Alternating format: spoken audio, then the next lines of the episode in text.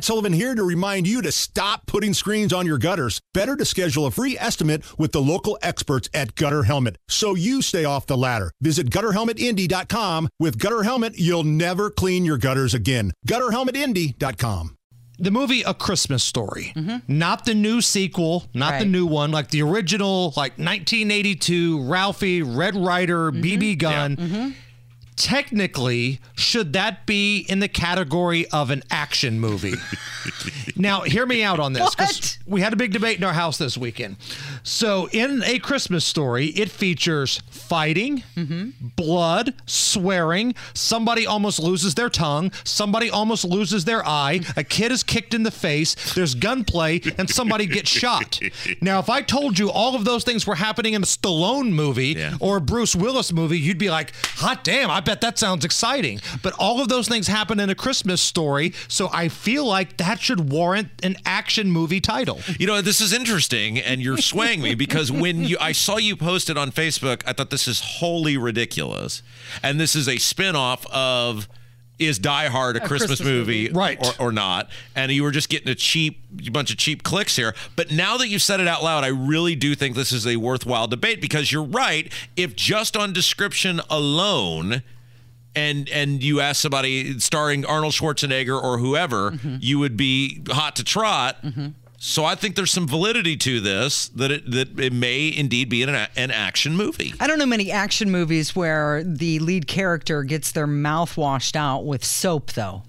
But there's always quirky things in every yeah. action movie that make the hero look a little bit relatable, yeah. right? Um, but if I told you, hey, which actor has a movie where somebody almost loses their tongue and an eye in the same movie? and loses their tongue. Is it going to be, you know, Stallone? Is it going to be The Rock? Is it going to be Schwarzenegger? Or is it going to be Peter Billingsley? yeah. It's, uh, by the way, have you seen the new uh, Christmas story? I have. We watched it over the weekend. And? I, am not going to spoil it for anybody because I'm not going to be that guy. I'm not going to be my old producer, TKW, who would spoil it for people because he was just a rotten SOB. Um, I will just say this it's not really a comedy.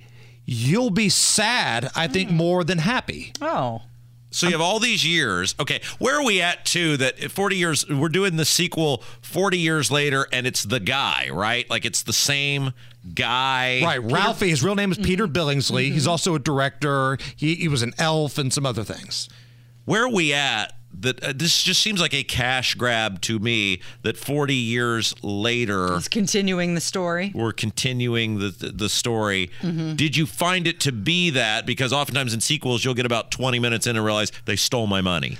This was a slow starting movie but if you like the first one you will like this one. I mean it's a trip down memory lane. That's nostalgia, right? And I don't necessarily think it's a cash grab if people are watching it and want it, right? Was Top Gun 2 a cash grab? Clearly not because it made like a billion dollars at the box office. So uh, it starts really slow, but it's your same characters as the first one. They're just mm-hmm. grown up, yeah. mm-hmm. and um, it's it's a good watch. Are the Bumpus dogs in it?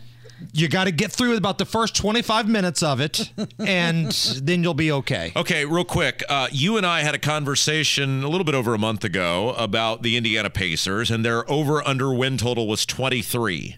And you and I had an a, just a in depth sincere conversation about whether they could get to 23. You were at the game last night. They have they are now 10 and 6. Are the Pacers good? Screw the 23 wins. Are the Pacers good? They are playing really well.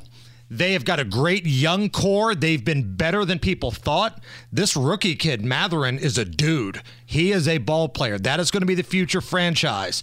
Tyrese Halliburton leads the league in assists. I mean, he's the setup guy. Now they've had one of the easiest schedules in the NBA, and after so the, next... the Bears, and they're three and eight. True, right? Uh, but they're fun to watch. After the next two home games, I think they play Minnesota tomorrow and maybe the Nets on Friday. They've got like a seven-game Western roadie. We're gonna find out if they're legit or not, because in those seven games, you'll see Golden State and you'll see Utah and some of these really good teams. I mean, you're basically spending that money if you took the over on on 23, right? I mean, you're, you're already to 10. Barring injury, knock on wood you're looking pretty good right now. That's They're fun. a fun, fun team. I love that you take your boys to the games too. Yeah, yeah, it's a dude's night out, Mm-hmm. and my wife loves it because we get the hell out of the house. took, took me one time and never got invited back again. No, no. All you did uh, was talk about Bruce Springsteen all night long, and they stopped selling beer in the fourth quarter, and it was a pretty miserable experience. What's uh, coming up on Hammer and Nigel today? Uh, we'll talk more about this big nothing burger from Delphi. Tony Katz will join us to recap his chat with Pence and the biggest stories of the day. All right, thanks, Hammer. You're listening to Kendall and Casey on 93 WIBC.